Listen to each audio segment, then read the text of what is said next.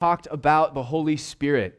Um, who is the Holy Spirit? What is his role in the biblical storyline? And what is the role of the Holy Spirit in our lives as followers of Jesus? And we concluded uh, by highlighting some of the stuff that the Spirit does in our lives and in the world, uh, including the fact that the Holy Spirit uh, speaks, guides, heals in multiple senses of the word, uh, gives power uh, over the demonic, empowers us for ministry. That's like witness and evangelism, the global, uh, universal mission of God, uh, gives spiritual gifts, inclu- including words of wisdom, words of knowledge, faith gifts of healing, miracles, encouragement, a prophecy, distinguishing between spirits, tongues, etc. And the Holy Spirit bears the fruit of recreation in our lives, which is love, joy, peace, patience, kindness, goodness, faithfulness, gentleness, and self control. And there's actually um, more stuff that the Spirit does. This is just a snapshot. Uh, but today, we want to do something a little bit unique in that we want to focus in on spiritual gifts. And we want to focus in on the gift of tongues in particular. But, but I, before we do, I wanted you to see kind of where this fits in, in, the larger conversation about the Holy Spirit that we started last week. And I want to take a moment to explain why we would take an entire Sunday to talk about one spiritual gift off of this list to the neglect of all the others. And the reason is this of all of the stuff that the Spirit does, and, and, of all of the gifts that the Spirit gives, tongues, in my experience, is the most controversial and the least understood of all of that stuff. Uh, and so rather than avoiding the controversy this morning or kind of skirting around it and talking about subjects that might be more comfortable, instead, what we want to do this morning is actually step into the controversy and take it head on. Uh, recognizing as we do, if you throw the list back up, uh, recognizing as we do that most of the stuff that the Holy Spirit does isn't controversial at all. For example, I've never met anyone who left a church because people there had too much faith. Right? I, have never heard anyone complain about the gift of encouragement I've never heard anyone in any context complain about the fruit of the Spirit. Oh man, those people, eh, they're just so generous. They're just so loving and joyful and oh, just I just have a huge theological problem with that. No. Most of the stuff that the Spirit does isn't controversial at all. But the gifts of the Spirit uh, are something that are less understood. And tongues has been a source of much of the controversy. And so we'll take that head on today and hopefully through the process, not just grow in our understanding of what the Scriptures are talking about but also grow in a hunger for the stuff that the Spirit does. And so we'll start with this. These are the words of Paul written to followers of Jesus. He says, Now, about the gifts of the Spirit, brothers and sisters, I do not want you to be uninformed. There are different kinds of gifts, but the same Spirit distributes them.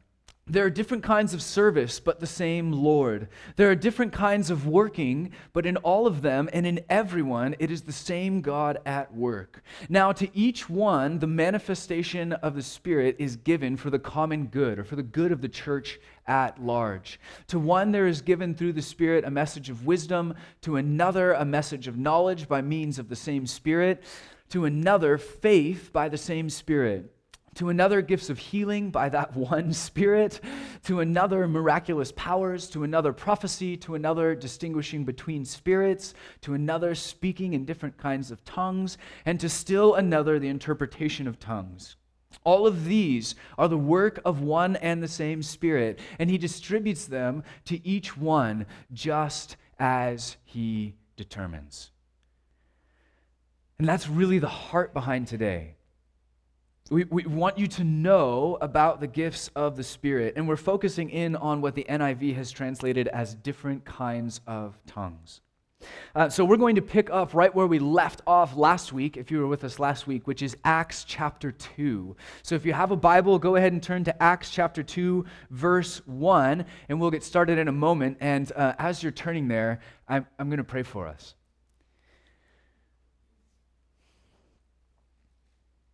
Jesus, um, as we engage with the scriptures, we cannot help but come across things that just don't really make sense to us.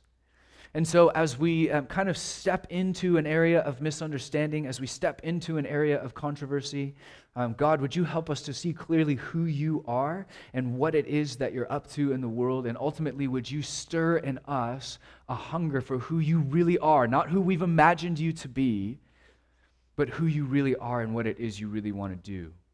So, we give you this time, Jesus. Speak to us, speak to our hearts, speak to our minds. In Jesus' name. Amen. So, if you were with us uh, last week, we talked briefly about how the Old Testament prophets uh, were anticipating a day when the Spirit of God, or the Ruach of God, if you remember that conversation, would be poured out on all people. And while some of the results of this event were anticipated and expected, uh, others appear rather odd. So, we'll pick up in verse Acts chapter 2, verse 1. It says, When the day of Pentecost came, they, meaning the disciples, were all together in one place. Suddenly, this, a sound like a blowing of a violent wind, or ruach in Hebrew, came from heaven and filled the whole house where they were sitting. They saw what seemed to be tongues of fire or flames that separated and came to rest on each of them. All of them were filled with the Holy Spirit. We, they've been waiting centuries for this moment. And, curiously, began to speak in other tongues as the Spirit enabled them. Now, there were staying in Jerusalem God fearing Jews from every nation under heaven.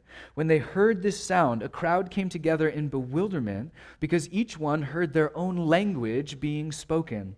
Utterly amazed, they asked, Aren't all these who are speaking Galileans? How is it then that each one of us hears them speaking in our native language. The Spirit of God finally comes, it falls on the place, and, and they burst into proclaiming the mysteries of God in languages that they hadn't known before that moment. And thousands are drawn in by the activity that's happening, and uh, thousands eventually come to faith when Peter stands up and preaches the gospel. Interesting. This is uh, the first time that we see this happen in the scriptures, and while it's unique in some respects, uh, similar events continue to unfold as we progress through the book of Acts or the early church. Uh, next, we read this. While Peter, what, not next in the book of Acts, this is chapters later, chapter 10. But while Peter was still speaking these words, he's mid sermon on a different occasion. The Holy Spirit came on all who heard the message. The circumcised believers who had come with Peter were astonished that the gift of the Holy Spirit had been poured out even on Gentiles, for they heard them speaking in tongues and praising God. So again, the Holy Spirit falls uh, on the place, and Gentiles or non Jewish people just received the Spirit and started speaking in tongues. And they didn't know about Pentecost, uh, but it happened again. Acts 19, Paul is baptizing people, and, it says uh, they were baptized in the name of the Lord Jesus. When Paul placed his hands on them, the Holy Spirit came on them, and they spoke in tongues and prophesied. Do, do you see the pattern here that's happening? On multiple occasions, people receive the Holy Spirit or, or the personal, empowering presence of God, and then immediately they speak in tongues.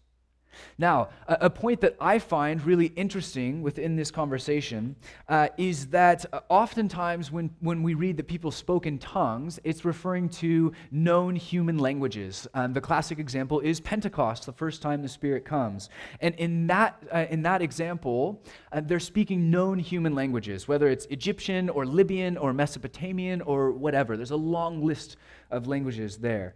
Um, it, but they're in that unique situation. They're empowered to speak human languages that they hadn't known before to people who speak that language and who then understand, whoa, something really unique's happening here. I'm hearing about Jesus and the resurrection and all of it in my native language.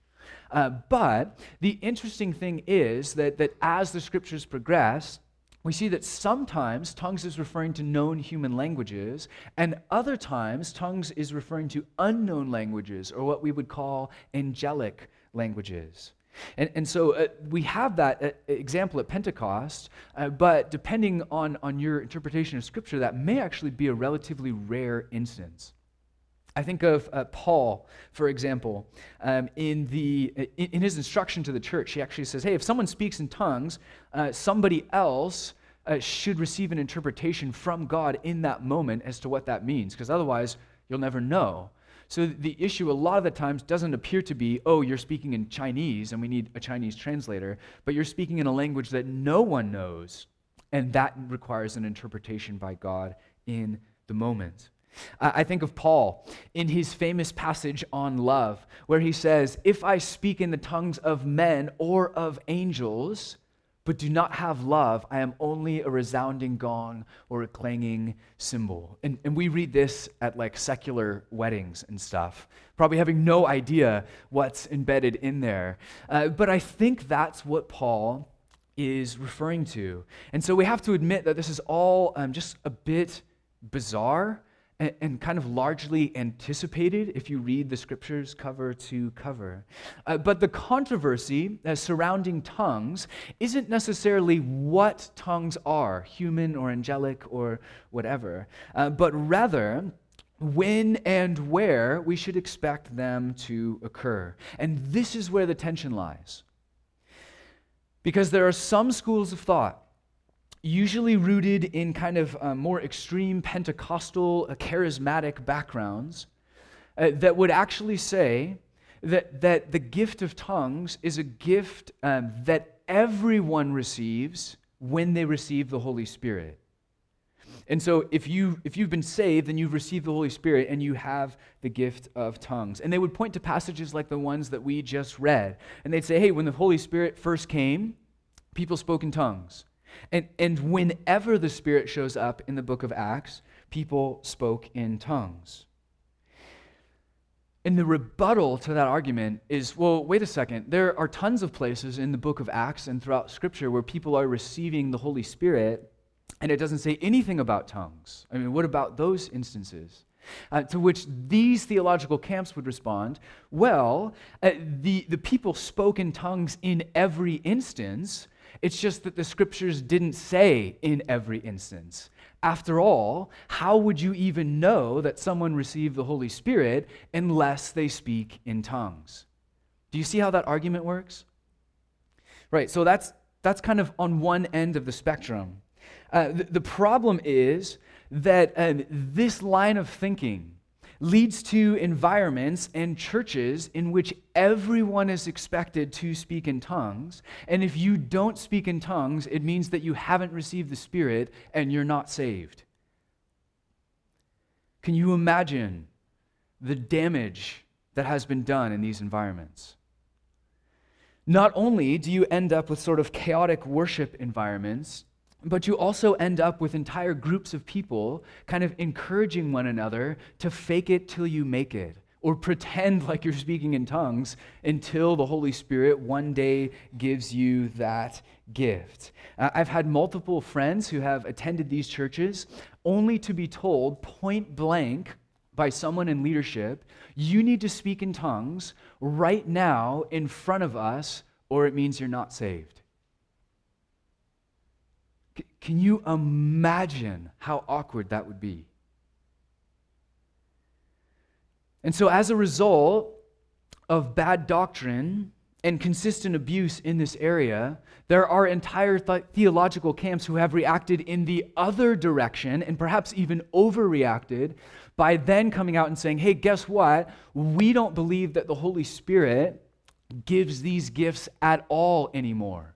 And, and these theological camps generally identify as cessationist, meaning that they believe that the Holy Spirit ceased, at least to giving some gifts, at the closing of the canon, or when the last letter of Scripture was finished being written, boom, the Holy Spirit instantly stopped giving certain gifts. And so um, that means that God doesn't do that stuff anymore, that He's not interested in that stuff anymore. And so, if those things are still happening, they're either fake or they're demonic. Do you see how the stage is set for tension in this area between these different belief systems? Absolutely. So, so to be honest, if you want to argue that the Holy Spirit doesn't give gifts anymore, or that he doesn't give certain gifts anymore, I think you're actually fighting a, an uphill battle.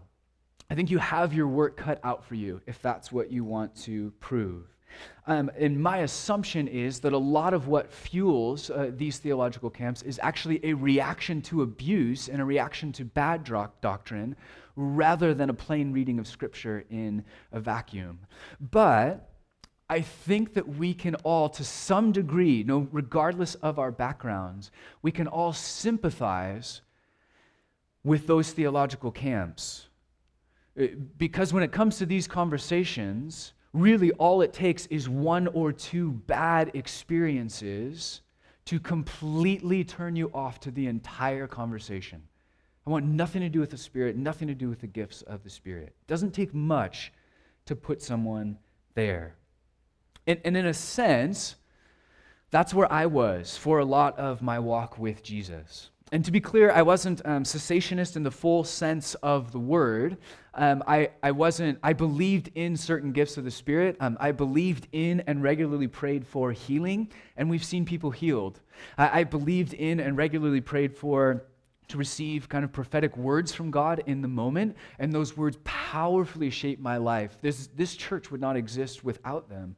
It, it powerfully shaped my life and the life of people around me. Uh, I, w- I was all for uh, the gifts of the Spirit, except for tongues. And to be fair, I had never heard tongues before, um, so I had zero exposure. I'd never um, been around in any of those environments, but I had loads of kind of secondhand stories that were just weird. Because it turns out that there really were cases where people were uh, faking it until uh, something real happened. And there were places where it was so unnaturally abused that you really could come to the conclusion that something demonic was behind it. And so I had no reason at all to go there. My stance was um, I mean, all I saw was bad doctrine and bad experiences. I said, why mess with something that is so divisive and unhelpful? What's, what's the point? Maybe some of you are asking that right now. Um, and, and, that was pretty much where I was uh, until about a year ago when we uh, planted this church. And um, I started mentoring uh, Coulter Batterton up here near the front. Um, and he started sharing with me, mentoring always goes two ways, and he started sharing with me some of his experiences. And uh, it really began to challenge me. And you'll hear his experience in a few minutes. But it really started to, cha- it was challenging and almost convicting and, and kind of started to slowly open up my mind to wait a second, maybe I've made too many assumptions about some of the gifts of the Spirit. And, and then the real change came um, back in March. Some of you will remember I traveled to South Africa as part of kind of a small conference and retreat for young pastors, a small handful, just 12, 12, 15 of us from all over the world. And um, Ray Lowe, who some of you guys will remember, he, was, he taught here back in August. Um, he was leading this little conference in South Africa. And so, and we had people from, from England and from South Africa and Holland and Iran and Montana, and then like Tracy and I were there. And, um, and, and what really changed my life during our week or week and a half together was the worship. And so every morning we'd come together as the sun was, was coming up and we'd worship together. And these people uh, were worshiping Jesus w- with this passion and this freedom that I had never e- even tasted before, that I'd never been exposed to. And, and so everyone's kind of crying out to Jesus in their uh, native languages. And so we're, we're worshiping him in, in Hindi and in Dutch and in Arabic and whatever they speak in Montana. I couldn't understand them. And it, but we're all doing that, right? Just, and I'm just in it. And all of a sudden I realize wait a second. One of the guys in, in our little circle is praising Jesus in a language that I've never heard before. And he's from England. And, and so all of a sudden I realized, well, wait a second, that must be tongues. Like that must be the thing that Paul was writing about in his letters. And so instantly, in that environment, a lot of my, my fear and anxiety surrounding it just began to evaporate. So I said, oh, well, that's, I don't know what I was thinking it was, but I, that, that's not as weird as I thought it would be.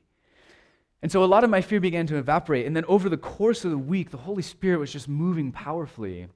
And, and suddenly I became kind of interested or intrigued. And, and everyone's kind of receiving gifts of the Spirit and exercising gifts of the Spirit and passionately worshiping together. And I, I slowly became intrigued or interested in it. And then, almost unexpectedly, I, I began to crave it. And, and throughout the week, the Holy Spirit was just filling my heart to the point where it just wanted to burst. And, and I came to this place of saying, God, I want to worship you in this way.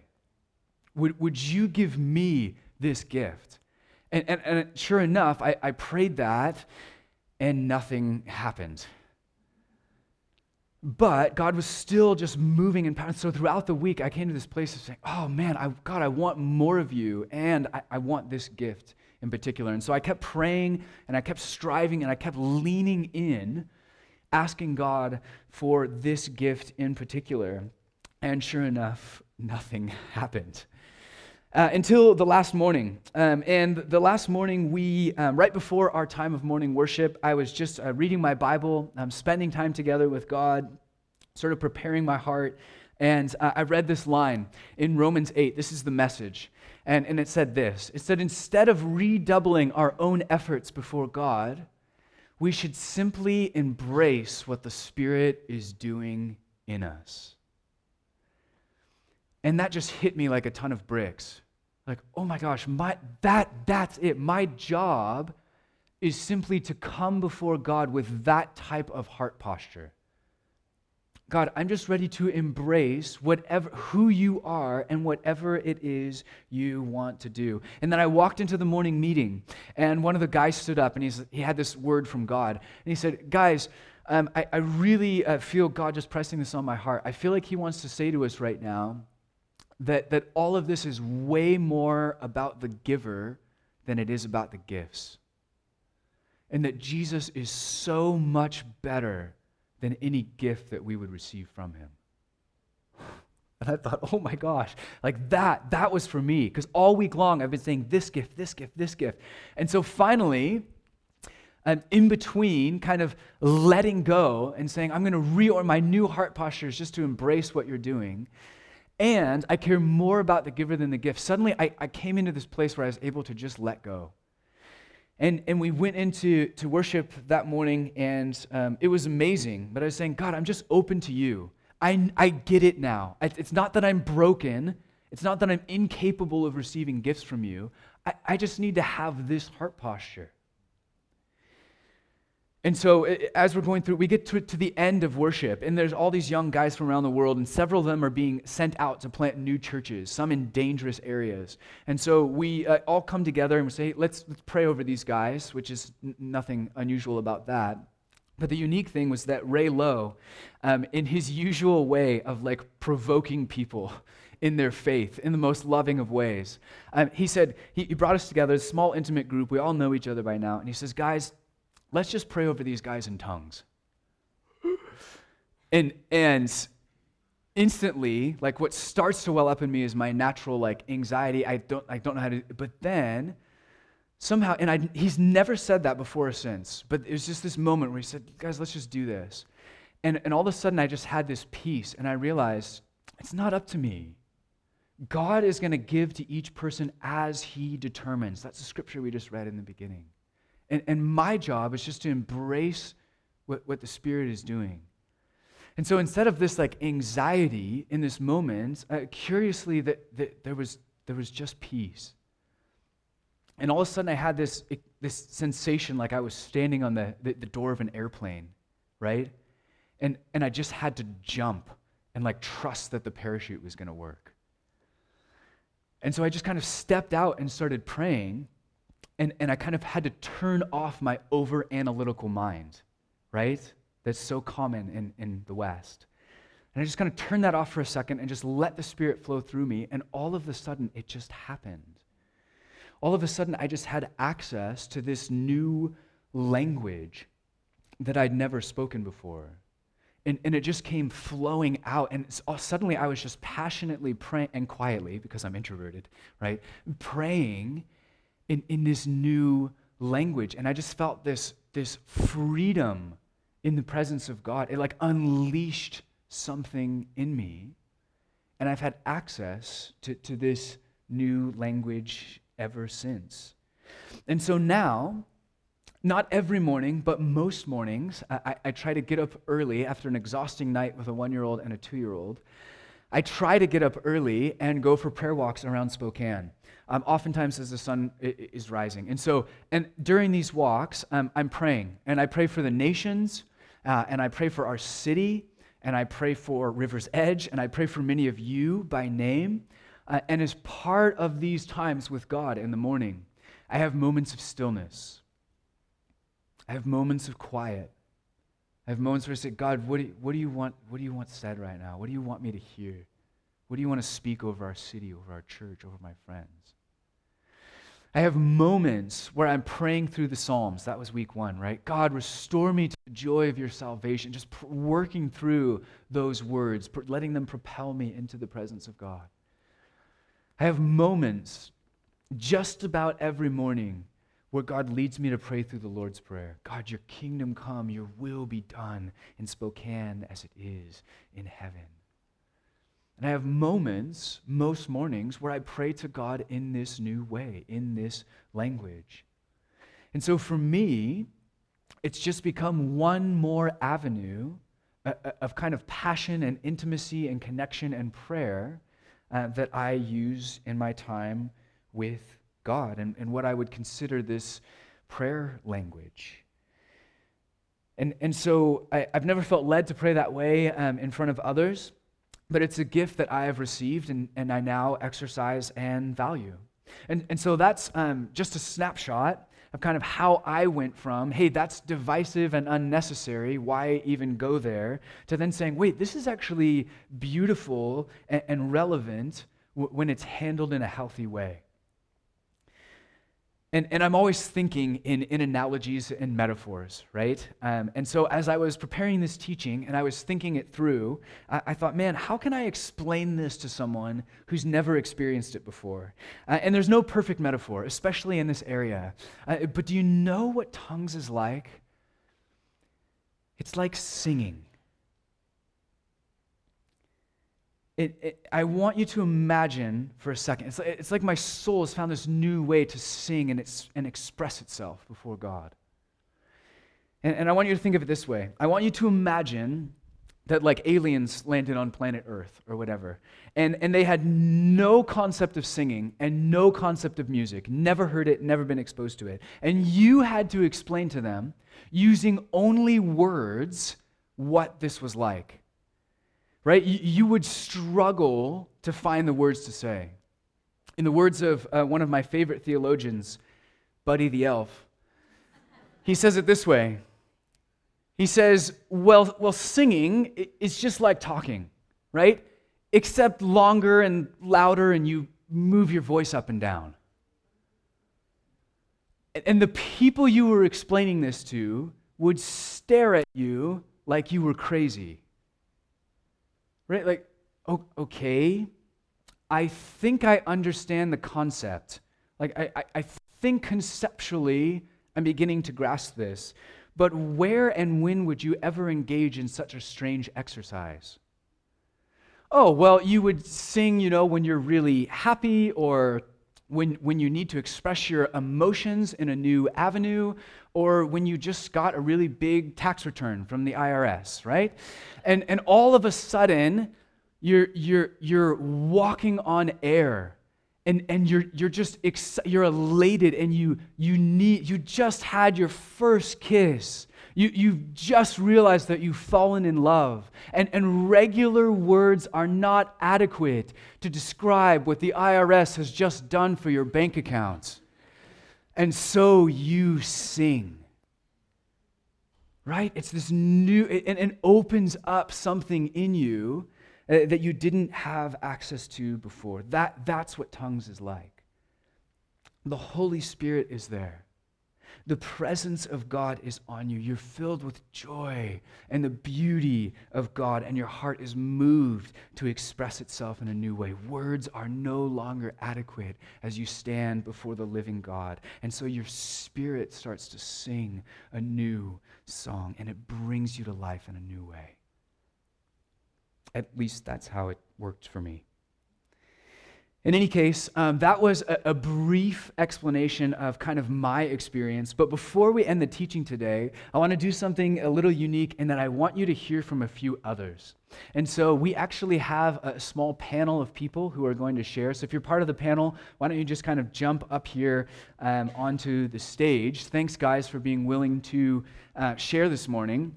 I think when it comes to this topic, or really any topic that we're going to be talking about through the series, we are all coming from different backgrounds, right? And so some of you guys hear about stuff like this and you're like, yes, I finally get to, you know, go crazy or whatever. And others of, of, of us are like, what is that? And I don't get it. And why should this even be a part of our lives as followers of Jesus? So, what we're going to do just briefly if each of you guys could share like the two minute version of your experience with this with, with this topic it's a really mysterious and, and kind of difficult topic to grasp. But what was your experience with tongues in like the two minute version? Coulter, why don't you start us? Oh, oh yeah, is, I'm Coulter. How you doing? so my experience with tongues began in the summer of 2015, and I was going to a conference uh, with kind of stemmed out of the Regions Beyond movement with Ray Lowe and Steve Oliver and Trevor, who some of you know. And uh, I went to a conference with my parents that I didn't really want to go to just because it's not everyone's, every high schooler's dream to go to a conference with their parents in the summer. But that's what I went. And so I went to that, and it was just this amazing time of God's Spirit moving and pouring out, and you're seeing all these people exercising the things that God has given them. And uh, someone was preaching, and at the end they said, Would anyone like to come forward uh, to be prayed to be baptized in the Spirit? And I did not want to go. And so I sat in my chair very awkwardly, and I just sat there and waited. And it was almost the end. And then my mom, she turned to me and said, Do you want to go up to get prayed for? And I said, Okay, well, and, and I went up there and I went up to Trevor. And, and as I said, some of you know Trevor. And Trevor said, Oh, hey, what's your name? And I, I talked to him. Then he said, I'm going to pray for you, and you're going to speak in tongues. And I remember thinking in my mind, no, I'm not. like, no, I'm not going to. But I was polite and I just nodded my head and said, oh, oh, yeah, okay. And so he started praying for me. And then he said, okay, you pray. Pray in tongues. And I said, okay. And I prayed in English. And he said, no, no, no, no, no, no. That's, that's wrong. Um, he said, it's not going to be in English. Whatever you're going to pray, it won't be in English. And he continued to pray for me. And then next thing I know, my hands went up.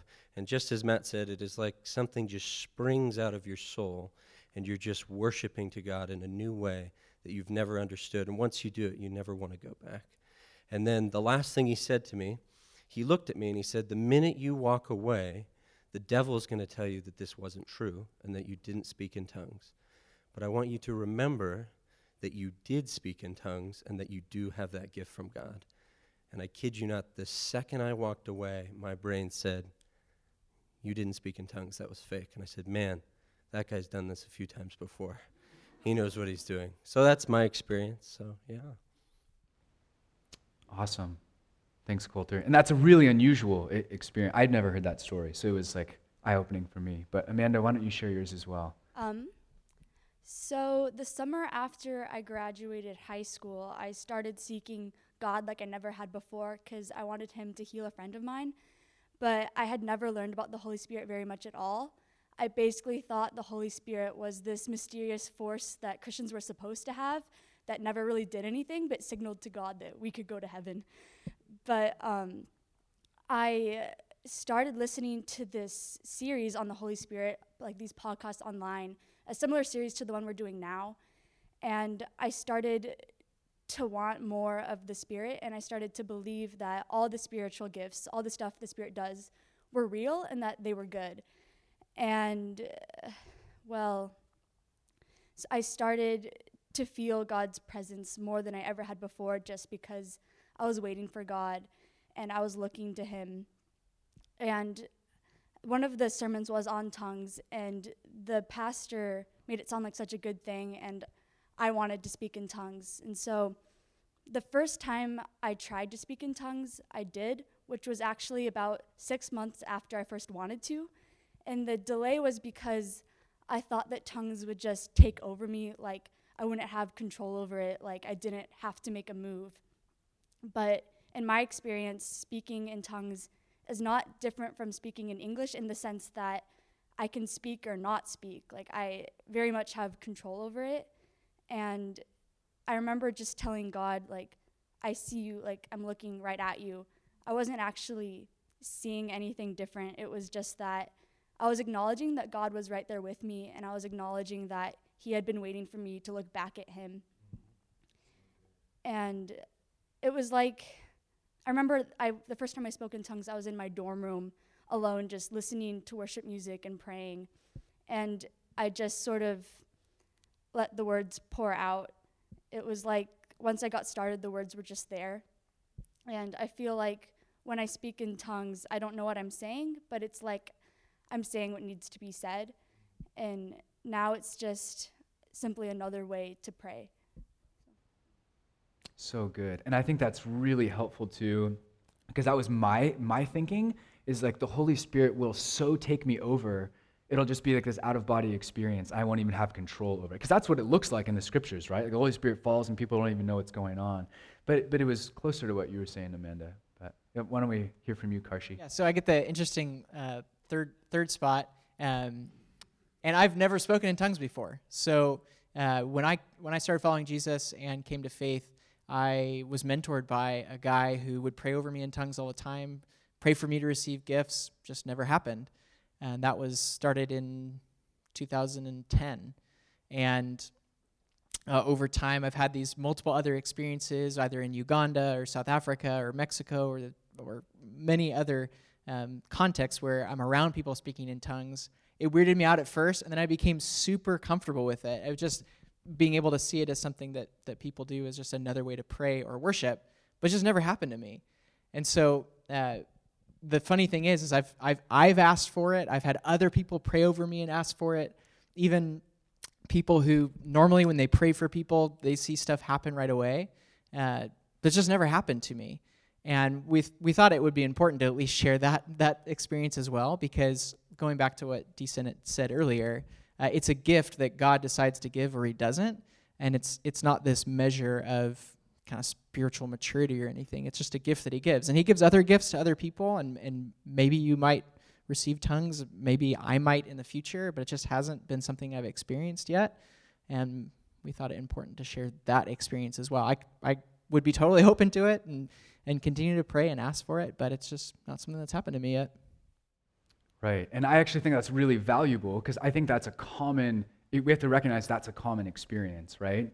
And it doesn't mean you're any less spiritual than than anyone on this side of the, the spe- like it just it just hasn't happened um, and i think that's actually a really helpful place for us to end um, and it, because this is what paul says in the scriptures uh, he says very little i guess um, no, he, there it is. Okay. He says, Do all work miracles?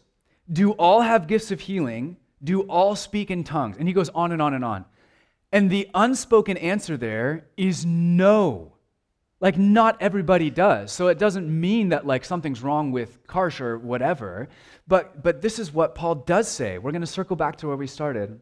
It says, Now about the gifts of the Spirit, brothers and sisters, I do not want you to be uninformed or left in the dark. There are different kinds of gifts, but the same Spirit distributes them. There are different kinds of service, but the same Lord. There are different kinds of working, but in all of them and in everyone, it is the same God at work. Now, to each one, the manifestation of the Spirit is given for the common good or for the building up of the church. Uh, and, and, and so, do all speak in tongues? Well, no. Do all prophesy? We'll talk about that next week. No. Do all have gifts of healing? We'll talk about healing. Do people get healed every time we pray for it? No. But if I might be so bold as to add a culturally relevant footnote in here into the scriptures, I, would add that way more of us would if we actually asked for it.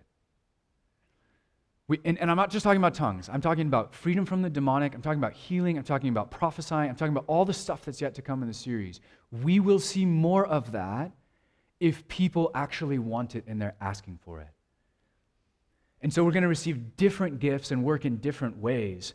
But notice what Paul says God will work in everyone meaning that God is working in each one of you. The Spirit is working in each one of you. God has gifts for each and every one of you. But our question as a community is are we willing to delight in that? Not just that God has something, but also in our differences. And, are we willing to receive from God? And are we actually hungry for the things of God? Are we open to what God wants to do next? And, and that's really the, the, question that I want this conversation to drive home because I realize, am I so open to what God wants to do that He could actually give me something that maybe I'm not anticipating, or in Coulter's case, doesn't, don't want to receive, which is really unusual. Uh, but I, I think that that's helpful in saying, what, where's, where, what is our heart posture? Are we willing to receive these things from God? God will be an increasingly felt reality in the places where people are hungry for Him and truly open to what He wants to do next. And that's our hope for this community, and that's our hope for this series moving forward. So let's give it up for these guys. Guys, thank you for sharing. I know that's unusual. Um, as far as everybody else, uh, why don't we stand? You can clear off your laps, and um, the band can come back up here. We'll try and resituate your stuff for you. But if everybody else wants to stand, we'll just kind of end uh, end today in prayer. Uh, and that really is our hope. Not the goal of today was not that all of us would speak in tongues or even that we would want to speak in tongues. That's not the point. But by tackling the most uh, controversial and misunderstood of the gifts of the Spirit, we hope to open a broader conversation about the stuff that the Spirit does and actually generate a, a hunger in this community. If you were with us last week, we talked about um, Jesus going to his followers and saying, Receive the Holy Spirit receive God's personal, empowering presence. And really, all we're doing this week is adding one more layer to the conversation by inviting you to say, hey, be open to the stuff that the Spirit does. Be open to what God wants to do next. And so um, we'll just spend a few minutes here before we open the communion tables. Uh, we're just going to spend a few minutes praying uh, as a group and um, just receiving from God, just, just drawing our awareness. I love, love, love what Amanda just said, right? Of her awareness, of, of coming alive to the presence of the Holy Spirit and having this realization God's been looking at me. Oh, and he's waiting for me to look back. Not, not that we, no one can see God. Jesus tells us that. No one's seen the Father. But he's here and he's with us and he's looking at us. Are we looking back at him? Let's pray. Jesus, we thank you for the sacrifice that you made. And we thank you that in that sacrifice, a new way was opened up for us. That your personal, empowering presence is here. And that as a result, we can receive the Holy Spirit. And that as we do, the scriptures say you're, you're different now. You're a new creation. That you, Holy Spirit, work something in us in the deepest places within us. You have worked and you continue to work. And so, as a community, we turn our hearts and our minds and our thoughts toward you, God, recognizing your nearness, recognizing that you are Emmanuel, God with us. We just say, Thank you, Jesus. Thank you that you're here. Thank you that you love us. Thank you that you are greater than any gift we could receive from your hand. God, we want more of you. And we believe what you said about the nature of the church that each one of us receives the Holy Spirit in a unique way. That each one of us receives manifestations of the Spirit in a unique way. God, show us where our gifts lie. When Jesus went to teach his disciples on prayer, he said, he said, When you're coming to God, remember that He's a good Father. Remember that He's better than you. Remember that he's a better father or mother than, than you could ever be to your kids. And when your kids come to you and ask for bread, you'd never give them a snake. How much more will your Father in heaven good gifts to those who come and ask? So, Jesus, we come asking. We know that you God, you're the good Father. You know us. You love us. You know right where we're at. You know right about what we're thinking and wrestling through in this moment. But teach us how to be open. Teach us how to be open to whatever it is that you want to do next. We love you, Jesus. Come and walk amongst your people now, we pray.